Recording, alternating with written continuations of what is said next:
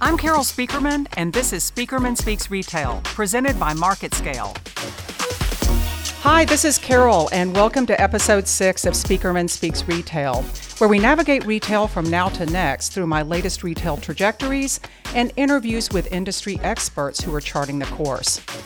Now, today I'm going to be talking to one of those experts because right now the conversation has been so focused on who's going to make it and who's on the retail ropes. But if the supply chain's broken, none of it even matters because products just don't make it to market. So that's our focus for today, and that's why I wanted to invite today's guest to join us for this Voices of Retail Next interview. Now, Lynne Sprugel is the founder and CEO of Abuzz Global. It's an advisory firm that pulls all those supply chain nuts and bolts together by providing expensive strategic planning resources and cross functional supply chain training to retailers, manufacturers, and other retail stakeholders. Now, Lynne is a self described builder, and I can tell you she definitely walks the talk because she has spent her career building strong supply chain links and executive roles with retailers like J.C. Penney and more recently Academy Sports, where she took on a six year stint in Hong Kong to build out a comprehensive sourcing structure and multi country quality assurance network. And while she was there, she grabbed a doctorate of business administration and supply chain from the City University of Hong Kong. Lynne is super active in the supply chain community as a speaker and thought leader, and she serves as a committee vice chair for the Hong Kong American Chamber of Commerce and as a board member of the America's Apparel Producers Network. And she's an advisor to universities and others on all things supply chain. So, bottom line, this lady knows her supply chain stuff, and I'm just thrilled to have her here with us today. So, we're going to take full advantage of her smarts to talk about some of the seismic shifts that are happening in the supply chain. Now, many of these were cranking up long before the corona crisis, but as always, we're going to start, uh, we're going to track sort of the before and after scenarios um, on a number of fronts. And Lynne is going to give us her thoughts on where things go from here and also some great advice on best practices. So, with that, it's my pleasure to welcome you, Lynne, to our discussion today. Thank you very much, Carol. I appreciate the opportunity. Yeah, it's, uh, thank you for coming and, and uh, making time for it today. Um, I think it's really great to to talk about the supply chain. I don't think it gets talked about enough with all these other shiny objects around, but I know that you're really passionate about taking that more holistic and multidisciplinary approach to supply chain strategy. So, why do you think it's important to look at the big picture and you know what do you gain from taking that perspective rather than just uh, keeping everything in silos. Well, thank you again, Carol, for the opportunity to, uh, as you say, discuss one of my passions, uh, the retail global supply chain. Um, when we traditionally look at, at retail stores or even omni-channel options today, one may focus just on the product and how it sells and consumer behavior. But there is a whole nother world behind these retail channels that enable the stores to be or the e-commerce to be successful.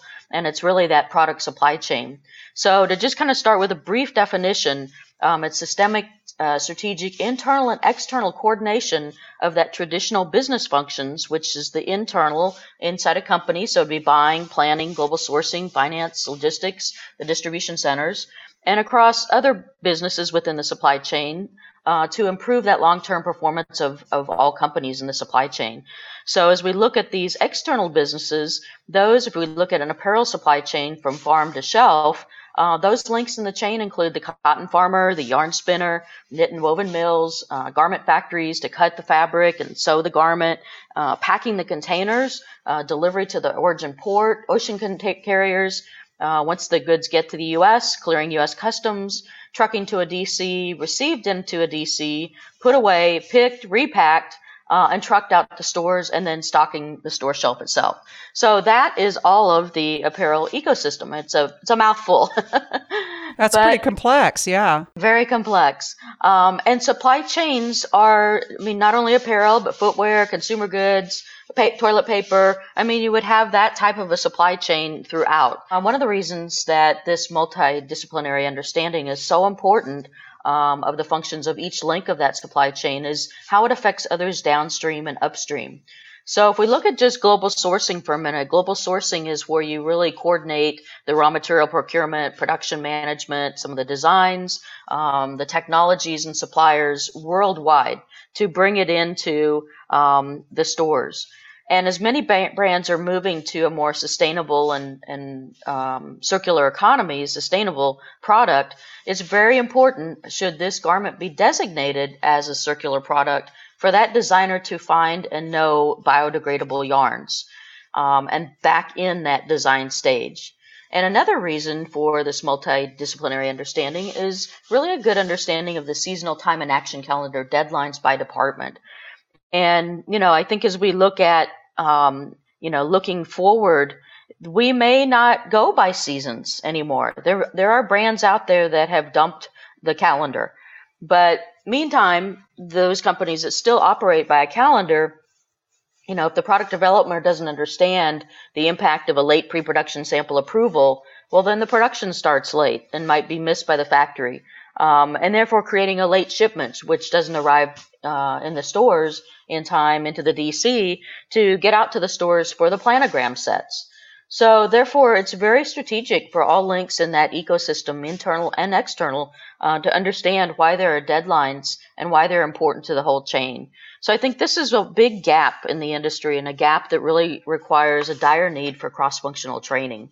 Why? Well, so it sounds like you're you're saying you know they every stakeholder needs to have that context and they need to un- understand the purpose um, before they can really do their jobs effectively. Correct. That is correct. Okay, yeah, that makes a lot of sense. So I know you you talk about the shifts that are happening in the supply chain, and as complex as the supply chain is, which you outlined just a minute ago, I mean, so many moving parts. Can you break it down for us? Like, what are the main shifts that you're seeing overall?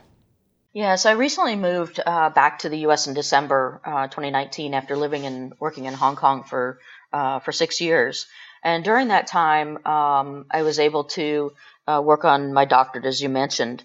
And the reason I really wanted to work on it was to study these shift disruptions transforming uh, the apparel global sourcing supply chain or any supply chains. But from my study survey of industry professionals, and this was prior to COVID 19, there were three key supply chain shift themes. The first one was regulatory.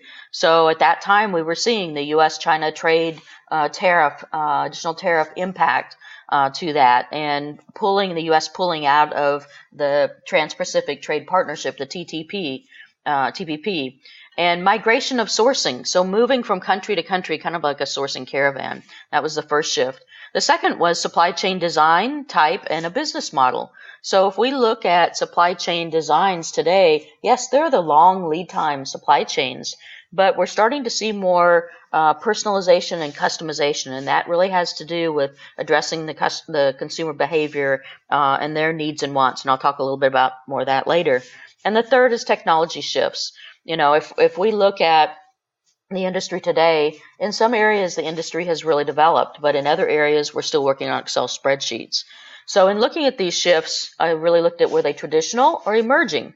And then what was the impact of time? Was it immediate? Um, was it one to three years or was it four to four to six years? And then mitigation level. How could you mitigate those? Was it unmitigatable? Uh, was it controllable? Um, or was it influenceable? And so it was really interesting to see, um, you know, the, the results of that. So, you know, as we as we look forward at, at post COVID nineteen, um, these shifts will continue, but we'll see an acceleration of those trends. So, as other retailers right now try to differentiate through private branding, which is more important than ever before as these national brands become pretty much ubiquitous, um, what advice do you have for them as they you know as they get as they stay in this brand creation business and as they ramp it up and as some retailers go into it for the first time? I'm, i mean what are the gaps and the mistakes that you've seen over and over in your career yeah, I look back to uh, my J.C. Penney days, and I call it the J.C. Penney University a private brand, uh, because you you look at St. John's Bay, Worthington, just to name a few. Uh, I mean, they were really recognized as national brands, and when you look at the the organizational structure, the marketing behind those brands to build that brand equity, Um, that is one of the things I see today is a shift of business models and really continuing to build that brand equity and private brands. So you have to know your target customer, interact with them, you know, maybe narrow your brand offering, become known for something, and then use brand ambassadors, influencers, and your social media uh, to blast out your brand to your target customer. And you'll build these great brands, but don't forget to tell the story behind them. Um, and the second thing I would say is the shift of technology. And there are now end to end supply chain software programs that begin with transforming trend shopping to design, to technical design, order placement, uh, work in process, shipping, logistics. And the, while previously these companies were really good at what I'll call the fulfillment end of the supply chain, the back end, now there's really been an emphasis uh, today on the development supply chain. And so by integrating, fully integrating your external and, and uh, internal stakeholders, it will really give your company a chance for speed to market, uh, transparency, more visibility to every link uh, and step in the supply chain. What have you learned from from meeting all of those stakeholders and working so close to the business and across so many different aspects of it? And what do you wish that other people knew? Wow. First of all, um, I feel very blessed to have had exposure to to many of these aspects of the real retail supply chain, and as I say, it's really a passion to understand um, as much as possible each one of them. Um, but I worked for a distribution manager once that above his door he had a sign that said "Go look," and it was really go look out in that distribution center and understand what everyone's doing. You may not do it, but try to understand and, and walk in their shoes. So you know, I say get out of your comfort zone um, because everything uncomfortable becomes eventually comfortable. But one of my, my, one of my last phrases here I'll leave you with is while I was studying Mandarin um, in Hong Kong, and I was always asking, you know, how do you say go for it or just do it? And their phrase is um, which means add oil or refill oil, make a greater effort, cheer up. And I love that. I think you know, I mean, when we say go for it, we're not literally saying add oil or add gas, but that's how it's said in Chinese. Isn't that great? Yeah, it's fun. It's fun. wow. Yeah, that that makes that that makes a lot of sense and I think that is such a rare opportunity to you know to work alongside so many different folks you know making things happen thinking about the shifts on the demand side of the business you know, we were talking about the shifts in category emphasis and how that's that's become such a moving target. But also just this acceleration where social media is driving fashion, for example, and it creates this immediacy and it forces retailers to really turn on a dime. You know, they can plan inventory months in advance and then something goes viral and they're you know left high and dry. They didn't prepare for it. And then you've got the rise in digital commerce, which of course is only accelerated during the COVID crisis. And you know same day deliveries and all of this acceleration and also an acceleration in expectation. But with all of that at work do you think that the the model the traditional model of those longer lead times and uh, even inventory planning as we know it are those relics of the past? Um, no i don't believe they're relics of the past. I believe they will evolve and change uh, because they're still a re- relevant uh, node in the supply chain. Your long lead times depends on your sourcing strategy balance and your product categories. So, for instance, you know, there's basic items, basic product categories that we can't make here in the U.S. Um, because we don't have the the large factories anymore. So, those aren't the product categories to concentrate on. I think we'll talk a little bit more about domestic manufacturing in a minute. But inventory planning really has just experienced a meteor hit or earthquake or tsunami because how do you plan for demand when you can't get the supply? Factories are shut down. How do you plan for demand uh, when people are in lockdown and only a few retailers are considered essential to be open? And then how do you plan for consumer that is now buying product that usually isn't bought until later in the year historically?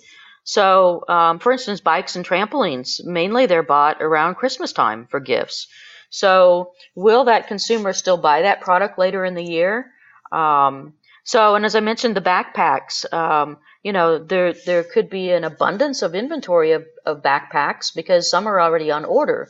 So, are we going to have to mothball, you know, some of the the backpacks? So, you know, aside from from the health impact inventory and really getting that supply and demand back in sync, is going to be one of the greatest impacts of, of the pandemic that we're going to, you know, continue to see, I think, really into the next year and a half. Well, when you mentioned you use the term mothball, and that's been coming up lately, what do you think about uh, the strategy that some retailers are considering in the apparel space of literally mothballing this some inventory and saying, you know what, uh, demand wasn't there right now, so we're just going to pack it up and bring it back next year? Yeah, I think uh, I think it's really actually kind of dangerous because um, after a year is sitting in, and you don't know where it's sitting. Is it sitting in a humid condition? You know, could there be mold that grows on that? Um, could there be a deterioration of some of the yarns or the fabric? Um, I, w- I think you would have to do 100% a QA inspection, you know, before you could ever send it to your stores to resell it. So while it may not be the right season, it's not going to be the right color if that's how you designate it as well next year.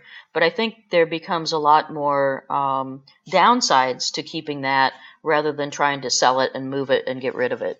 It sounds like you might need to literally put mothballs in it at least. right, exactly. to avoid some. Well, that, that's interesting though. I um, I don't think that's been talked about a lot. Is the fact that you need to, if you're going to pursue a strategy like that, you have to think it all the way through, what that looks like, and have all the inspections and all that in place and ready to go.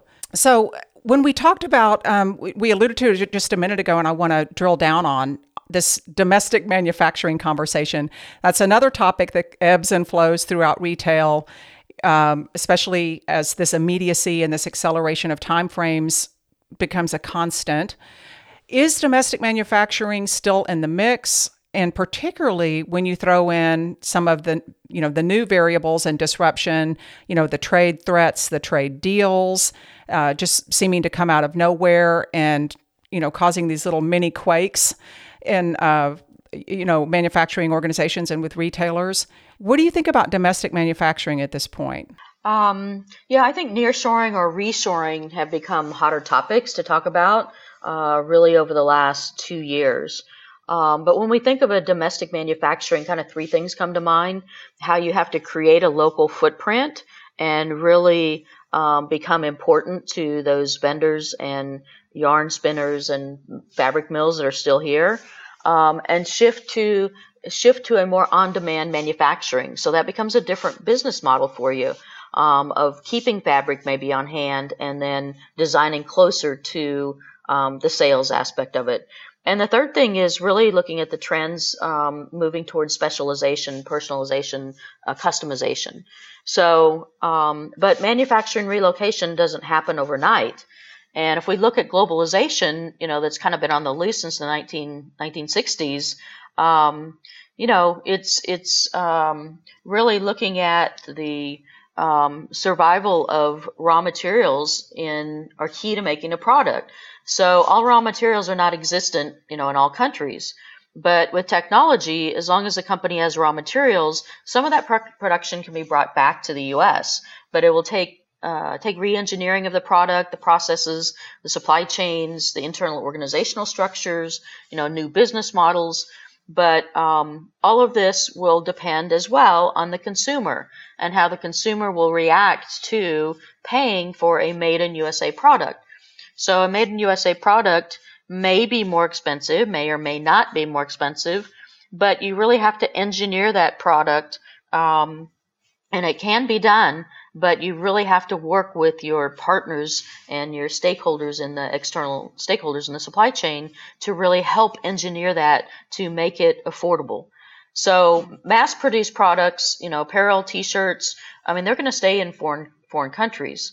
But the apparel industry has been looking at more nearshoring uh, into Central America. Um, but I wanted to share just a little bit on legislation and then some things that I see happening um, within, uh, like California. So, yeah, recently, um, U.S. lawmakers have been drafting these proposals, um, and a lot because of the PPE um, environment that we just experienced, but to drive American companies out of China by incentivizing them to uproot, you know, the supply chains and take these tax breaks and subsidies.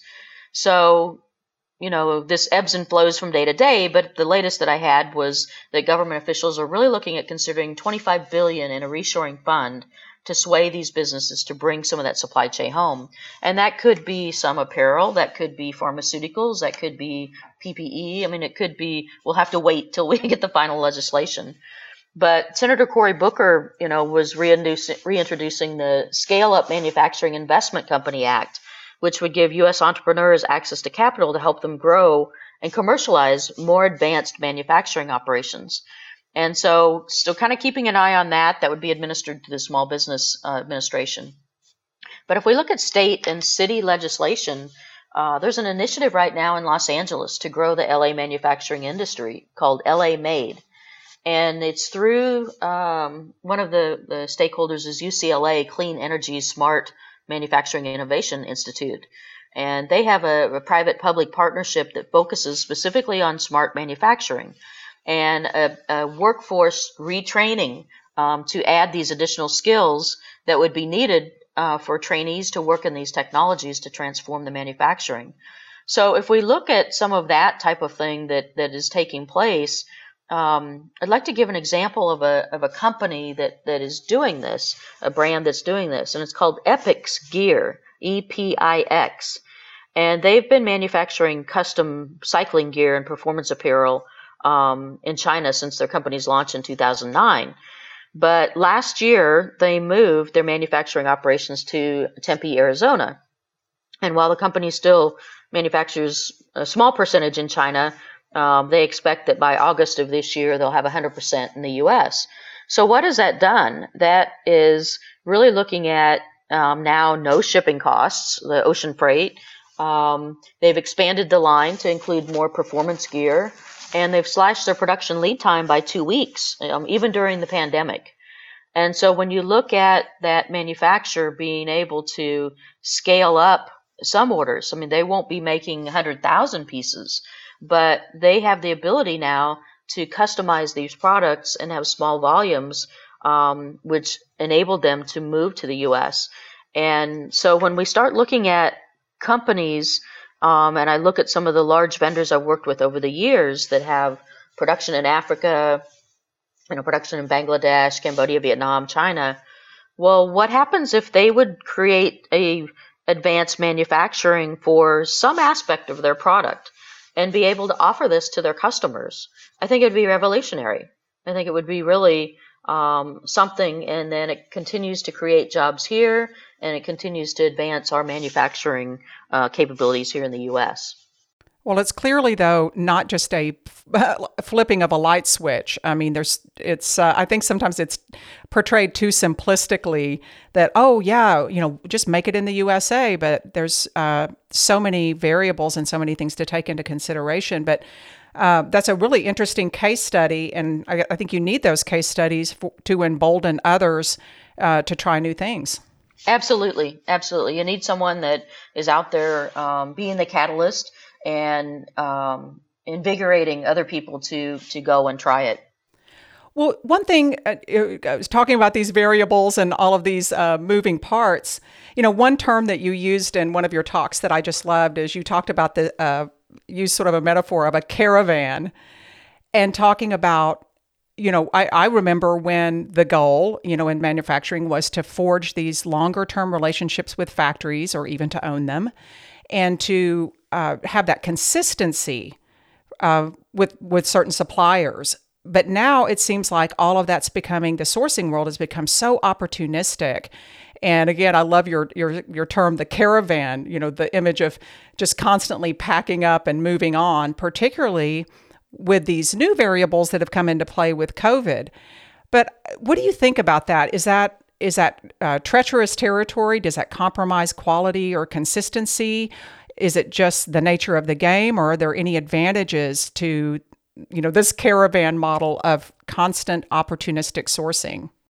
Yeah, the caravan. Um, I feel like I've been on that caravan most of my career, um, moving from country to country. And um, you know, I'll never forget when in the in the start of my career, I would go to Hong Kong and work with knitting knitters there to to make sweaters. And then you know, Hong Kong became too expensive, and um, it would started to move into China. And you see Taiwan manufacturers that eventually were allowed to invest in Chinese factories. Um, and you know, now as as things become more expensive in China to move on to Vietnam, which happened, you know, probably starting about at least 10 years ago, um, but into Cambodia and Bangladesh, and really the last um, stakeholds, I'll say, in in Asia um, that would be cost effective if you want to look at low cost country sourcing would be Myanmar and Laos and Laos really doesn't have any any raw materials or um, it does not have too many people uh, to be employed in a factory. But there are some garment factories that have popped up there um, that are being successful. So so Myanmar is really the last um, market that that we know of. I'll say in in Asia. Um, you will continue to see India um, India thrive because India is so large. Um, but even India has moved from some of that low cost sourcing um, in in key areas, the large cities. You really have to get down into the tier three cities um, or villages, you know, to find to find more of that. But as you move, you also find um, a factory compliance risk and a lot of social and security risks uh, within the supply chain. So not only are you compromising potential quality going and moving and consistency, but you also have what I call the foundation of, of really that, that factory compliance, human rights issues, and um, social issues. So, but the consumer is the one, it's our customer, um, that continues to put cost pressure. And so, as the price of apparel uh, in the US continues to at least maintain or go down, you know, customers expect to purchase a good quality product at an inexpensive cost.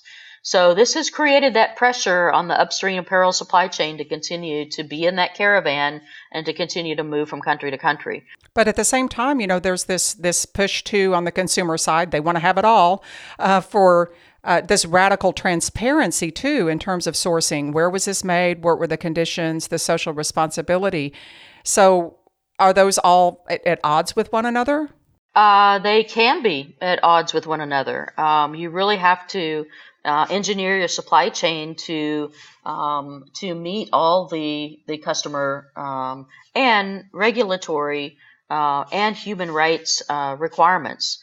So so for instance on on cost, let's say you may be able to go and get an FOB, a first cost reduction for five cents.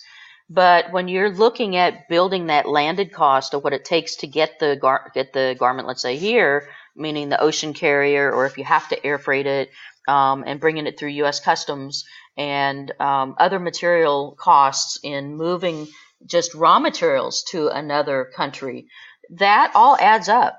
And if you eventually look at it, is it still as cost competitive um, versus trying to find something closer, maybe in this hemisphere?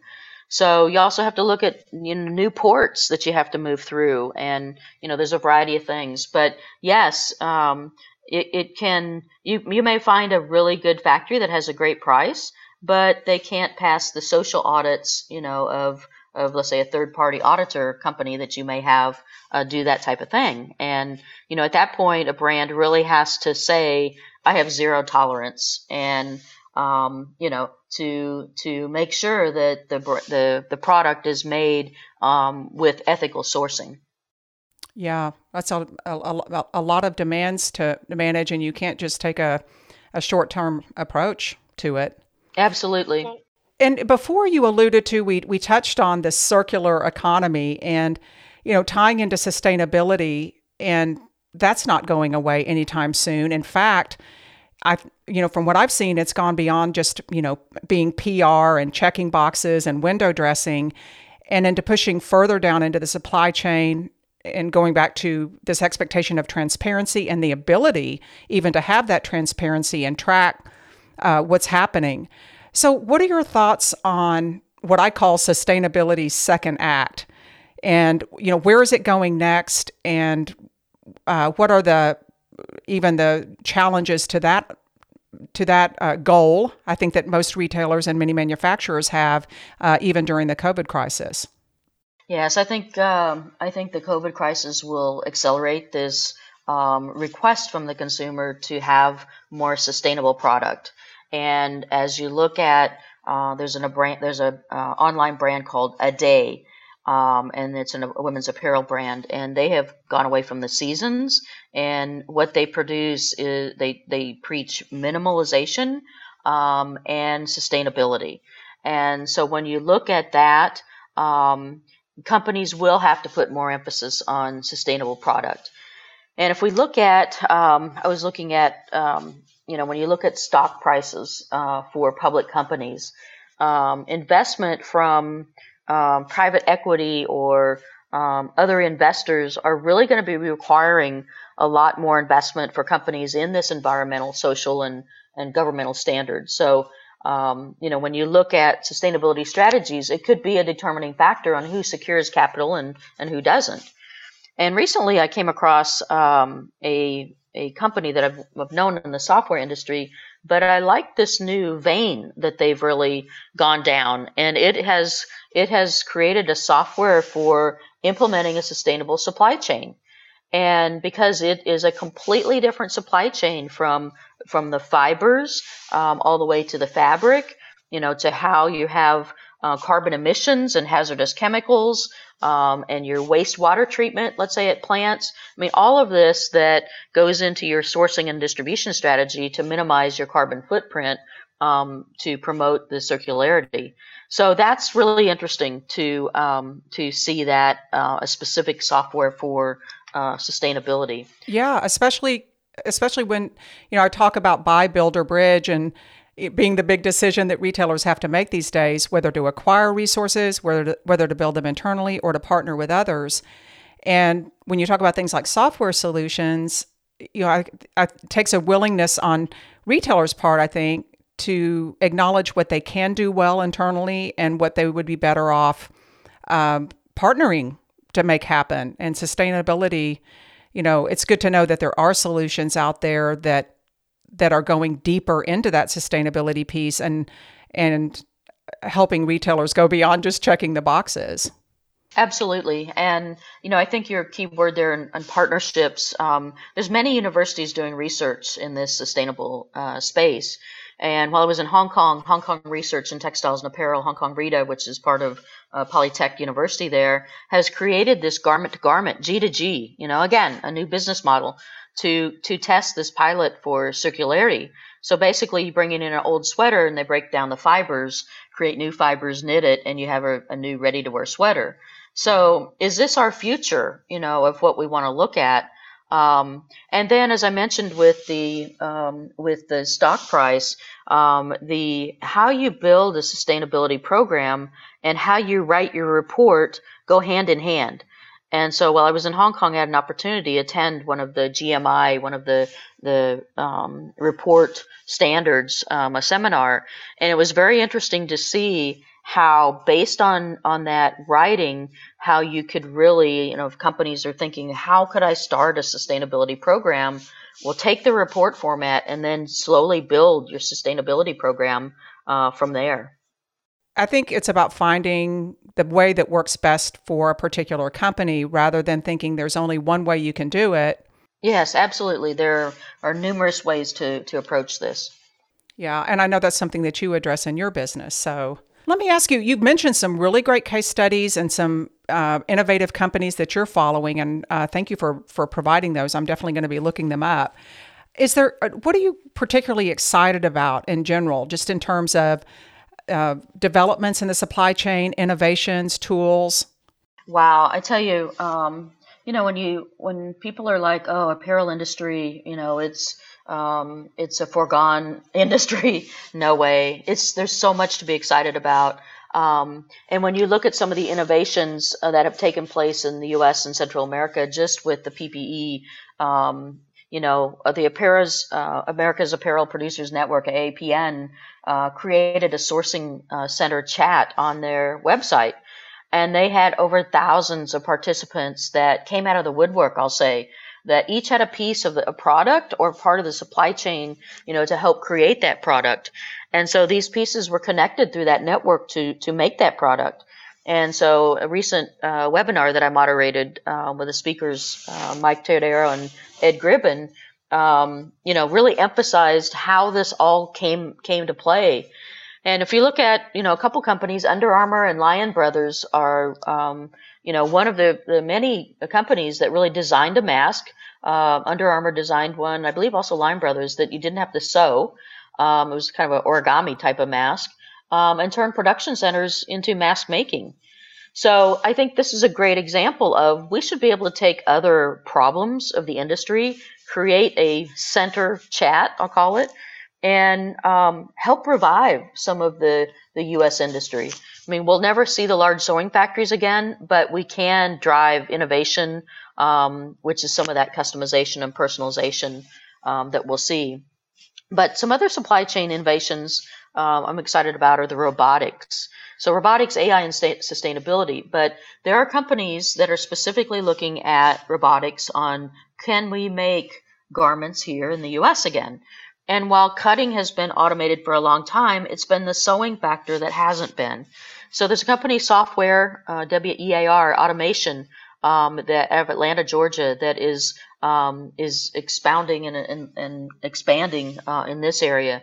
Uh, a couple other companies, Soft Robotics, Hanson Robotics, Tuntex is a factory in Jakarta, Indonesia, that um, has have worked on automating the sewing process. So I think that's I think we're on the, the, the cutting edge of, of being able to look at some of these types of things and and um, and and accelerate them here uh, in the U.S. And and then I mentioned the garment to garment. I think that's another aspect that um, is very interesting that brings brands together that work in a platform economy. So instead of competing against themselves, um, they're really working on a platform and working together uh, to create a new biodegradable fiber or you know whatever uh, the project is that they're working on. So all these different business models in that case, um, you know, is is emerging. You know, I'm a big believer too that apparel is by no means dead, and it is interesting. You know, the fashion business throughout time, fashion or apparel, has always driven innovation and you know other categories have always borrowed from apparel so i think that's you know I, I love your point that it's not going to be about apparel business going away or fashion business going away. It's just going to be different. And I'm glad to see that there's so much innovation still happening there because I think it continued can continue to be very influential to the industry as a whole. So, well, I end every Voices of uh, Retail Next interview with one question, and I'm going to pose it to you to answer any way you see fit. And that is, what's next? Well, uh, while this pandemic has had uh, has been tragic in so many ways, uh, affecting so many people, whether it's health or uh, economic or income or other ways, um, if we can try to find a silver lining out of it from a from a business aspect, um, it will change the way many things are done. And so, if we look at this disruption, which has created and will create shifts in this innovation or out of the box thinking and collaboration um, that would have never been dreamed of, let's say, in the past. So, based on our talk today, um, there are three supply chain shifts that retailers and brands must focus on that we've talked about. So, that regulatory, migratory sourcing, your supply chain design, and business model and technology shift. And so, as you mentioned, um, kind of what's next then for, for my company is really to taking these shifts and um, one of the things we're going to be concentrating on is is designing this foresight-looking supply risk management program. So really looking at global scenario planning for continued monitoring of trends and um, really being able to to play out more of these scenarios so that we're better um, better um, in in place. We have things in place for the next um, the next you know pandemic or the next big uh, event. Um, and I think that's one of the key things is that companies will also come out of this with a more robust supply chain uh, risk management program. Um, we'll also concentrate on uh, sustainability reporting, uh, but also more of that cross-functional training and really help the industry to um, understand across all the different stakeholders, internal and external, um, what what can be done and, and what people do. So I'm very optimistic about the industry and, you know, what a network recently showed that can be done just in PPE. Um, so for Uh, so for those builders and creators, jayo, add oil. I love it. Thank you. That's really great. And um, you know, obviously, you, we can look at this time as just the ultimate stress test. You know, that's what I've been encouraging folks to think of it as. And um, I love to speak with fellow optimists who think that things are going to be much more innovative and interesting and efficient on the other side. And I know you're working toward making that happen. So I really appreciate you joining us, Lynne. And um, it was such a great conversation and just having the opportunity to dig deeper into the under- underpinnings that make retail happen and getting your thoughts on it and an often overlooked uh, aspect of retail right now as as everybody's just seems to be scrambling and make, trying to make predictions and uh, figure out where all this is going. So, thank you so much for your time and your insights, Lynne, and uh, for joining Spieckerman Speaks Retail today. Absolutely, Carol. I really appreciate the opportunity to uh, to join you today, and it was my pleasure and honor. Great, thank you. Well, if you want to reach out to Lynne, her email address, which she has uh, uh, given for for you guys to contact her, she's very open to communication, is L. Sprugel, S P R U G E L, at abuzzglobal.com, as in a buzzing bee. And in the show notes, you will see a lecture, uh, a, a, link to a lecture that Lynne participated in with even more great information on supply chain shifts and her perspective on that. And on that note, we're going to wrap up this episode of Spieckerman Speaks Retail from MarketScale. And in future episodes, I'm going to be talking with more smart folks who will help us understand all aspects of what's happening in retail. And yes, we'll keep on tracking those trajectories. So I hope that you'll listen listen in every other Thursday. Our next episode is going to break on July 16th. And feel free to share it on social media and to share this episode on social media as well. Uh, if you'd like to follow me on Twitter, I am Retail Expert, X P E R T. So thank you so much for tuning in, and we'll see you next time.